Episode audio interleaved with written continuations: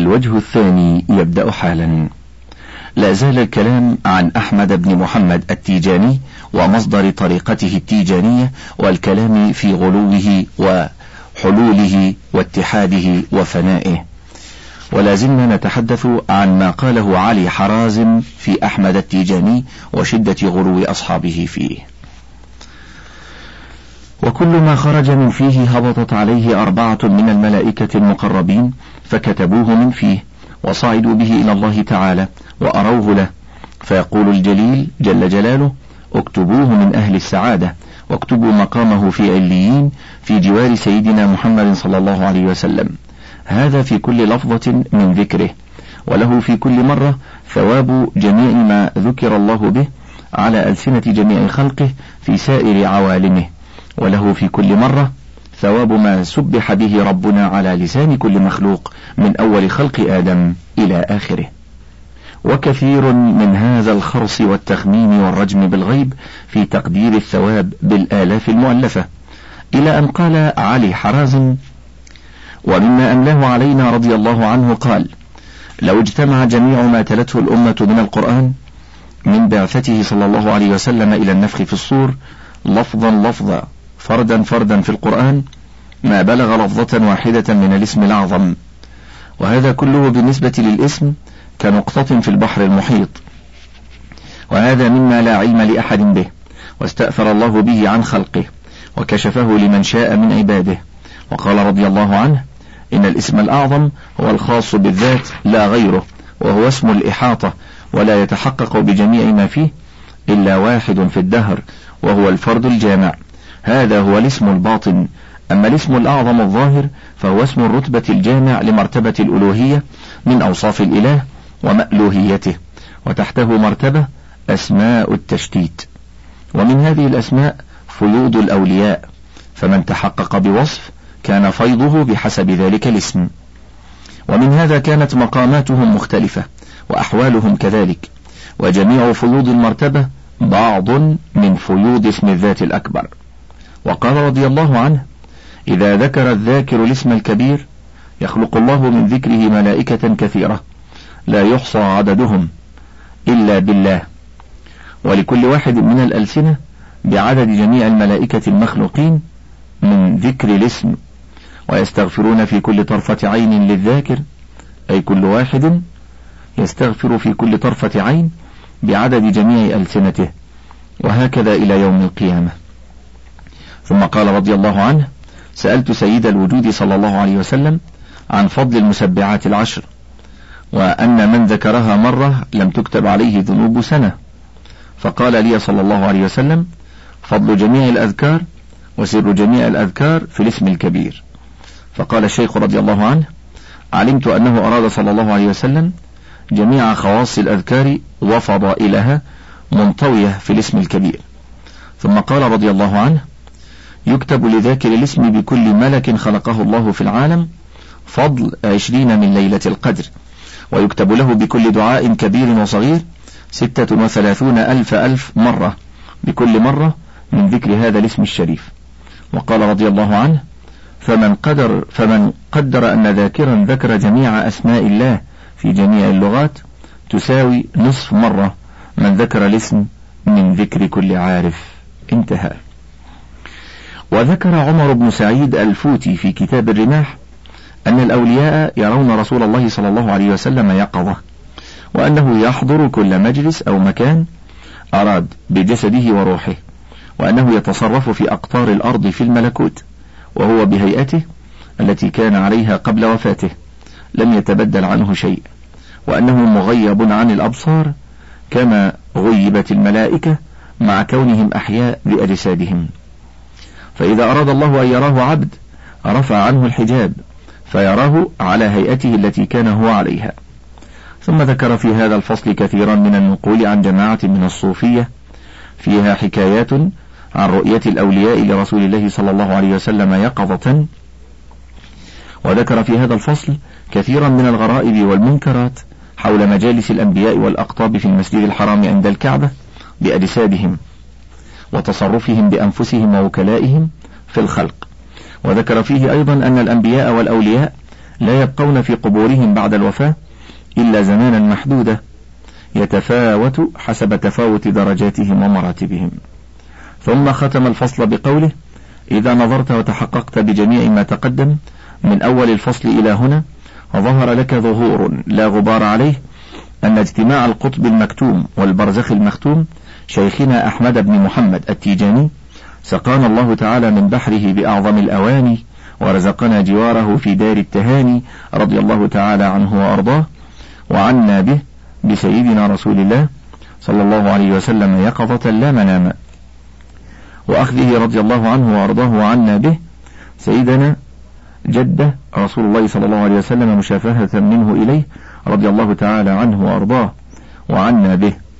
وعاد علينا من بركاته دنيا وبرزخا وأخرى. وحضور النبي صلى الله عليه وسلم ومعه الخلفاء الأربعة رضي الله عنهم بأجسادهم وأرواحهم قراءة جوهرة الكمال. وعند أي مجلس خير أو أي مكان شاءوا ولا ينكره إلا الطلبة الجهلة الأغبياء والحسدة المردة الأشقياء. لا مهدي إلا من هداه الله تعالى. وقد غلا عمر بن سعيد الفوتي في تعظيم شيخه أحمد بن محمد التيجاني فزعم أنه خاتم الأولياء وسيد العارفين وأنه لا يتلقن واحد من الأولياء فيضا من نبي الله إلا عن طريقه من حيث لا يشعر به ذلك الولي. قال الفصل السادس والثلاثون في ذكر فضل شيخنا رضي الله عنه وأرضاه وعنا به وبيان أنه هو خاتم الأولياء وسيد العارفين وإمام الصديقين وممد الأقطاب والأغواث. وأنه هو القطب المكتوم والبرزخ المختوم الذي هو الواسطة بين الأنبياء والأولياء بحيث لا يتلقن واحد من الأولياء من كبر شأنه. وكذلك من صغر فيضا من حضرة نبي إلا بواسطته رضي الله تعالى عنه من حيث لا يشعر به ذلك الولي. إن هذه الكلمات ناطقة بالشرك الصريح والكذب المكشوف والغلو الممقوت. فقد جعل شيخه أعلى مرتبة من الصحابة وسائر القرون الثلاثة. من شهد لهم الرسول صلى الله عليه وسلم بأنهم خير القرون بل من سواهم من الصالحين. ثم ذكر ما نصه أن بعض من لم يكن له في العلم ولا في نفحات أهل الله من خلاق قد يورد علينا إيرادين. أولهما أنه يقول إن الشيخ رضي الله عنه وأرضاه مدح نفسه وزكاها. وذلك مذموم. ثانيهما أنه يقول إن قول الشيخ رضي الله تعالى عنه وأرضاه وعنا به أن الفيوض التي تفيض من ذات سيد الوجود تتلقاها ذوات الأنبياء وكل ما فاض وبرز من ذوات الأنبياء تتلقاه ذاتي. ومني يتفرق على جميع الخلائق من نشأة العالم إلى النفخ في الصور ويدخل فيه جميع الصحابة رضوان الله تعالى عليهم فيكون أفضل من جميع الصحابة رضي الله تعالى عنهم. وذلك باطل. وكذا قوله رضي الله عنه وأرضاه وعنا به ولا يشرب ولي ولا يسقى إلا من بحرنا من نشأة العالم إلى النفخ في الصور. وكذلك قوله رضي الله تعالى عنه وأرضاه وعنا به إذا جمع الله تعالى خلقه في الموقف ينادي مناد بأعلى صوته يسمعه كل من بالموقف يا أهل المحشر هذا إمامكم الذي كان مددكم منه. وكذا قوله رضي الله عنه وأرضاه عنا به روحه صلى الله عليه وسلم وروحي هكذا مشيرا بإصبعيه السبابة والوسطى. روحه صلى الله عليه وسلم تمد الرسل والأنبياء عليهم الصلاة والسلام وروحي تمد الأقطاب والعارفين والأولياء من الأزل إلى الأبد. وكذا قوله رضي الله تعالى عنه وأرضاه وعنا به قدماي هاتان على رقبة كل ولي لله تعالى من لدن آدم إلى النفخ في الصور. وكذا قوله رضي الله تعالى عنه وأرضاه وعنا به إن مقامنا عند الله في الآخرة لا يصله أحد من الأولياء ولا يقاربه من كبر شأنه ولا من صغر وإن جميع الأولياء من الصحابة إلى النفخ في الصور ليس فيهم من يصل مقامنا. وكذا قوله رضي الله عنه وأرضاه عنا به أعمار الناس كلها ذهبت مجانا إلا أعمار أصحاب الفاتح لما أغلق فقد فازوا بالربح دنيا وأخرى ولا يشغل بها عمره إلا السعيد. وذكر علي حرازم عن أحمد بن محمد التيجاني في سياق الكلام على المفاضلة بين تلاوة القرآن والصلاة على النبي صلى الله عليه وسلم. إن تلاوة القرآن أفضل من حيث إنه كلام الله ومن حيث ما دل عليه من العلوم والمعارف والآداب. ثم قال ما نصه؟ إن هاتين الحيثيتين لا يبلغ فضل القرآن فيهما إلا عارف بالله. قد انكشف له بحار الحقائق. قال إن هاتين الحيثيتين. لا يبلغ فضل القرآن فيهما إلا عارف بالله. قد انكشفت له بحار الحقائق فهو أبدا يسبح في لججها. فصاحب هذه المرتبة هو الذي يكون القرآن في حقه أفضل من جميع الأذكار والكلام لحوز الفضيلتين لكونه يسمعه من الذات المقدسة سماعا صريحا لا في كل وقت وإنما ذلك في استغراقه وفنائه في الله تعالى. والمرتبة الثانية في القرآن دون هذه وهي من من من عرف معاني القرآن ظاهرة وألقى سمعه عند تلاوته كأنه يسمعه من الله يقصه عليه ويتلوه عليه مع وفائه بالحدود. فهذا أيضا لاحق بالمرتبة الأولى إلا أنه دونها. والمرتبة الثالثة رجل لا يعلم شيئا من معانيه إلا سرد حروفه ولا يعلم ما تدل عليه من العلوم والمعارف. فهذا إن كان مهتديا كسائر الأعاجم الذين لا يعلمون معاني العربية. إلا أنه يعتقد أنه كلام الله ويلقي سمعه عند تلاوته معتقدا أن الله يتلو عليه تلاوة, لا يعلم معناها. فهذا لاحق في الفضل بالمرتبتين إلا أنه منحط عنهما بكثير كثير. والمرتبة الرابعة رجل يتلو القرآن سواء علم معانيه أو لم يعلم إلا أنه متجرئ على معصية الله غير متوقف عن شيء منها فهذا لا يكون القرآن في حقه أفضل بل كلما ازداد تلاوة ازداد ذنبا وتعاظم عليه الهلاك. يشهد له قوله تعالى ومن أظلم ممن ذكر بآيات ربه. إلى قوله فلن يهتدوا إذا أبدا. وقوله ويل لكل أفاك أثيم إلى قوله ولهم عذاب عظيم. ثم قال ما نصه؟ فمثل هذا لا يكون القرآن في حقه أفضل من الصلاة على النبي صلى الله عليه وسلم. وصاحب المرتبة الرابعة الصلاة على النبي صلى الله عليه وسلم في حقه أفضل من القرآن. وبعد أن بين ذلك قال ما نصه؟ فإذا عرف ذلك بأن للعارف به أن ما في طريق العامة غطاء غطى الله به أسرار القرآن وتركت أسرار القرآن ومذاقات أهل الخصوص من وراء أطوار الحس والعقل المدركان في أمر العامة فيجب كتمه على كل من علمه إذ لم يرد سبحانه وتعالى إظهاره إلا للخاصة العليا من خلقه. يا عبد السوء لو أخبرت الناس بمساويك لرجموك بالحجارة. فقال له وعزتك لو أخبرت الناس بما كشفت لي من سعة, من سعة رحمتك لما عبدك أحد. فقال له لا تفعل. فسكت. انتهى ما أملاه علينا شيخنا أبو العباس التجاني. ثم ذكر علي حرازم ما زعمه أحمد التجاني من مباسطة الرب لأبي يزيد مرة أخرى في الجواهر في الصفحة الثالثة والثمانين والمئة. قال علي حرازم وسألته رضي الله عنه عن قوله تعالى مرج البحرين يلتقيان بينهما برزخ الآية. فأجاب رضي الله عنه بقوله معنى البحرين بحر الألوهية وبحر الوجود المطلق وبحر الخليقة وهو الذي وقع عليه كن وهو البرزخ بينهما. صلى الله عليه وسلم. لولا برزخيته صلى الله عليه وسلم لاحترق بحر الخليقة كله من هيبة جلال الذات. قال سيدنا رضي الله عنه يقصد التيجاني قبحهم الله جميعا. قال سيدنا رضي الله عنه بحر الخليقة بحر الأسماء والصفات. فما ترى ذرة في الكون إلا وعليها اسم أو صفة من صفات الله. وبحر الألوهية هو بحر الذات المطلقة التي لا تكيف ولا تقع العبارة عنها. يلتقيان لشدة القرب الواقع بينهما. قال سبحانه وتعالى ونحن أقرب إليه منكم ولكن لا تبصرون. ولا يختلطان. لا تختلط الألوهية بالخليقة ولا الخليقة بالألوهية. فكل منهما لا يبغي على الآخر للحاجز الذي بينهما وهي البرزخية العظمى التي هي مقامه صلى الله عليه وسلم. فالوجود كله عائش بدوام بقائه تحت حجابيته صلى الله عليه وسلم استتارا به عن سبحات الجلال التي لو تبدت بلا حجاب لاحترق الوجود كله وصار محض العدم في أسرع من طرفة عين. فالألوهية قائمة في حدودها والخليقة قائمة في حدودها كل منهما يلتقيان ولا يختلطان للبرزخية التي بينهما لا يبغيان أعني لا يختلط أحدهما على الآخر.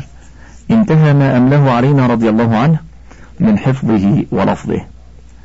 وسألته رضي الله عنه عن دائرته صلى الله عليه وسلم فأجاب رضي الله عنه بقوله هي دائرة السعادة التي وقع عليها قوله تعالى ألا إن أولياء الله لا خوف عليهم ولا هم يحزنون قال البوصيري رضي الله عنه ولو ولن ترى من ولي غير منتصر البيت كل من لم ينتصر بالنبي صلى الله عليه وسلم لا حظ له في ولاية الله.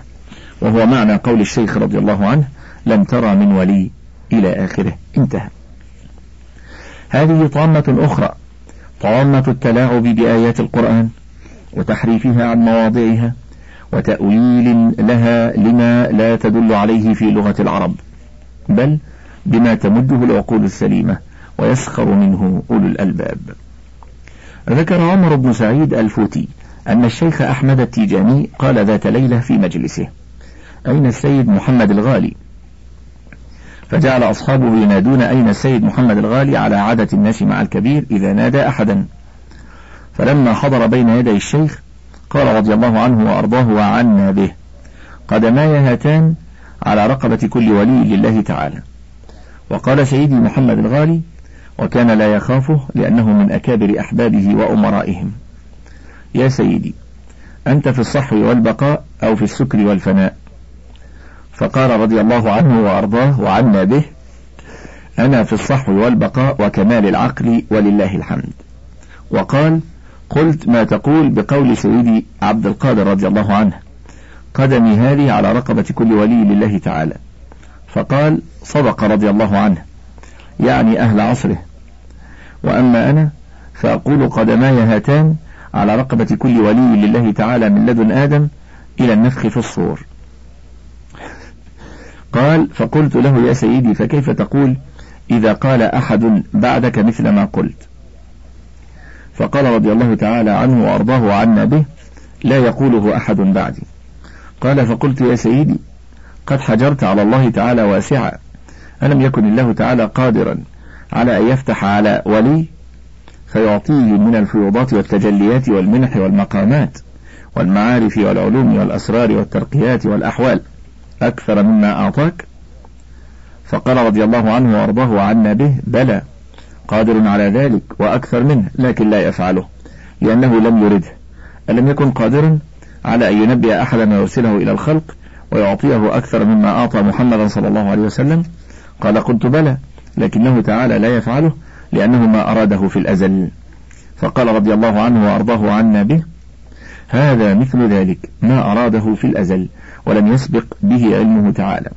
فإن قلت ما صورة برزخية القطب المكتوم المعبر عنه عند العارفين والصديقين وأفراد الأحباب وجواهر الأقطاب بجواهر الجواهر وبرزخ البرازخ والأكابر؟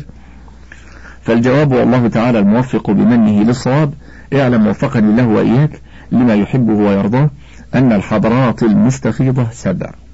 الأولى حضارات الحقيقة الأحمدية وهي في جواهر المعالي غيب من غيوب الله تعالى.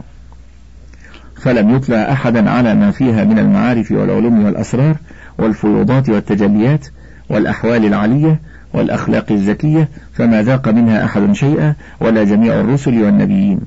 اختص صلى الله عليه وسلم وحده بمقامه. إلى أن قال فما نال أحد منها شيئا اختص بها صلى الله عليه وسلم لكمال عزها وغاية علوها.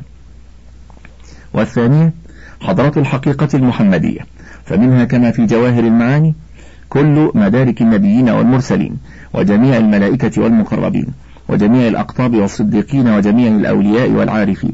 إلى أن قال وكل ما أدركه جميع الموجودات من العلوم والمعارف والفيوضات والتجليات والترقيات والأحوال والمقامات والأخلاق إنما هو كله من فيض حقيقته المحمدية.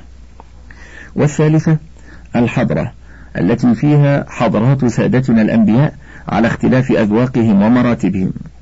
وأهل هذه الحضرة هم الذين يتلقون كل ما فاض وبرز من حضرة الحقيقة المحمدية. كما قال شيخنا رضي الله عنه وأرضاه عنا به مشيرا إلى أهل هذه الحضرة بقوله إن الفيوض التي تفيض من ذات الوجود صلى الله عليه وسلم تتلقاها ذوات الأنبياء.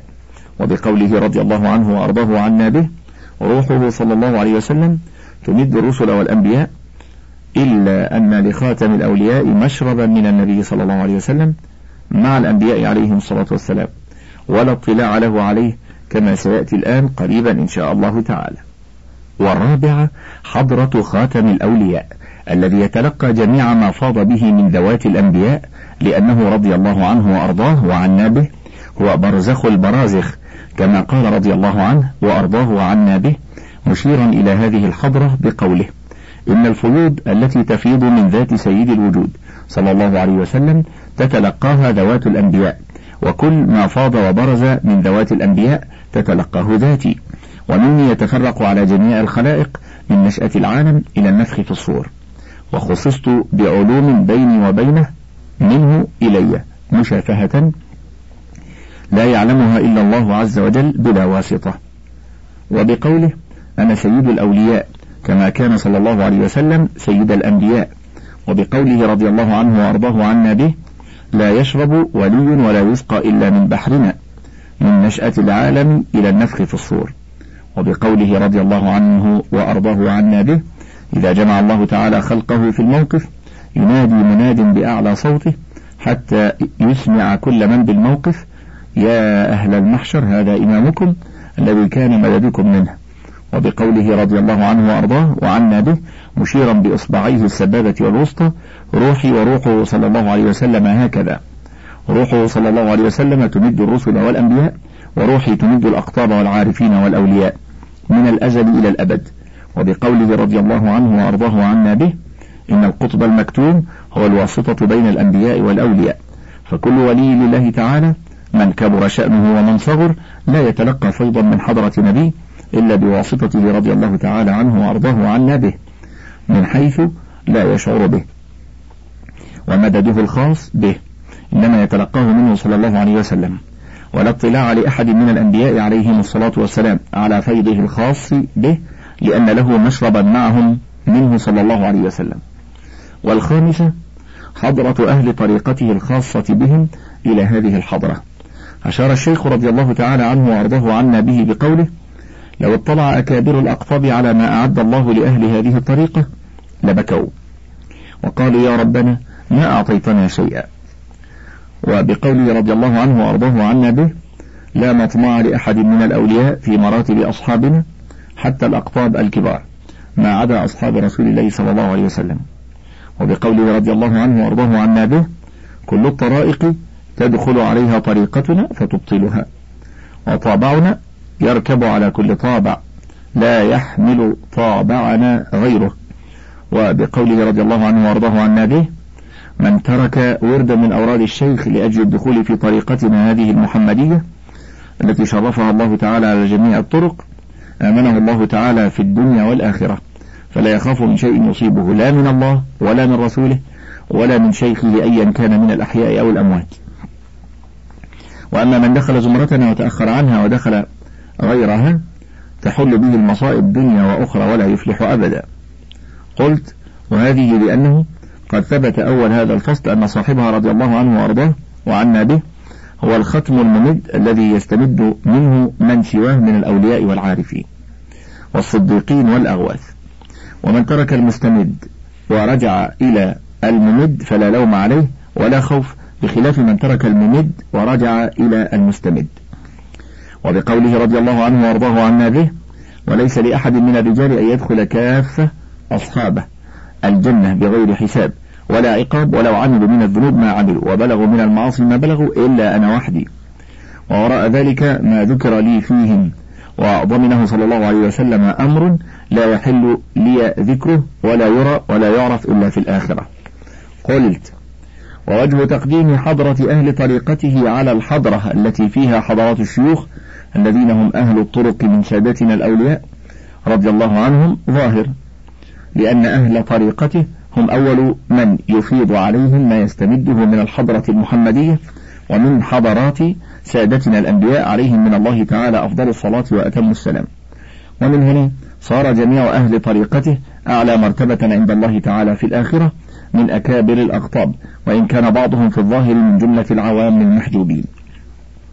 والسادسة الحضرة التي فيها حضرات سادتنا الأولياء رضي الله تعالى عن جميعهم وهي مستمدة من حضرة خاتمهم الأكبر. جميع ما نالوا وإليها يشير قول شيخنا أحمد رضي الله عنه وأرضاه عنا به كما في جواهر المعاني بقوله فلكل شيخ من أهل الله تعالى حضرة لا يشاركه فيها أحد.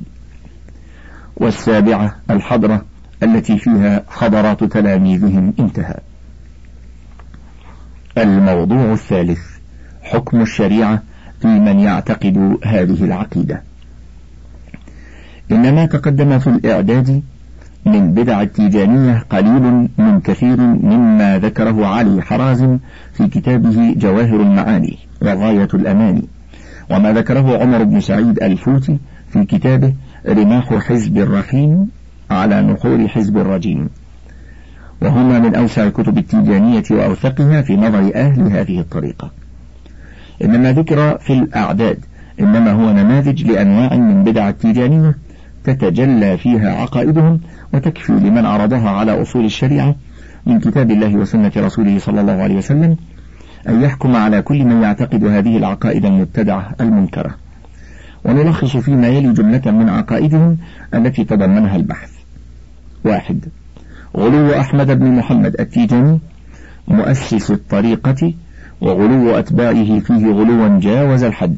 حتى أضفى على نفسه خصائص الرسالة بل صفات الربوبية والإلهية وتبعه في ذلك مريدوه اثنان إيمانه بالفناء ووحدة الوجود وزعمه ذلك لنفسه بل زعم أنه في الذروة العليا من ذلك وصدقه فيه مريدوه فآمنوا به واعتقدوه. ثلاثة زعمه رؤية النبي صلى الله عليه وسلم يقظة وتلقين النبي صلى الله عليه وسلم إياه الطريقة التيجانية وتلقيه وردها والإذن له يقظة في تربية الخلق وتلقينهم هذا الورد واعتقاد مريديه وأتباعه ذلك. أربعة. تصريحه بأن المدد يفيض من الله على النبي صلى الله عليه وسلم أولا ثم يفيض منه على الأنبياء ثم يفيض من الأنبياء عليه ثم منه يتفرق على جميع الخلق من آدم إلى النفخ في الصور. ويزعم أنه يفيض أحيانا من النبي صلى الله عليه وسلم عليه مباشرة ثم يفيض منه على سائر الخليقة ويؤمن مريدوه بذلك ويعتقدونه خمسة تهدمه على الله وعلى كل ولي لله وسوء أدبه معهم إذ يقول قدماي على رقبة كل ولي فلما قيل له إن عبد القادر الجيلاني قال فيما زعموا قدمي على رقبة كل ولي قال صدق ولكن في عصره أما أنا فقدماي على رقبة كل ولي من آدم إلى النفخ في الصور. فلما قيل له أليس الله قادرا على أن يوجد بعدك وليا فوق ذلك؟ قال بلى ولكن لا يفعل. كما أنه قادر على أن يوجد نبيا بعد محمد صلى الله عليه وسلم ولكنه لا يفعل ومريدوه يؤمنون بذلك ويدافعون عنه. انتهى الشريط الرابع والعشرون من كتاب فتاوى اللجنة الدائمة للبحوث العلمية والإفتاء. وله بقية على الشريط الخامس والعشرين.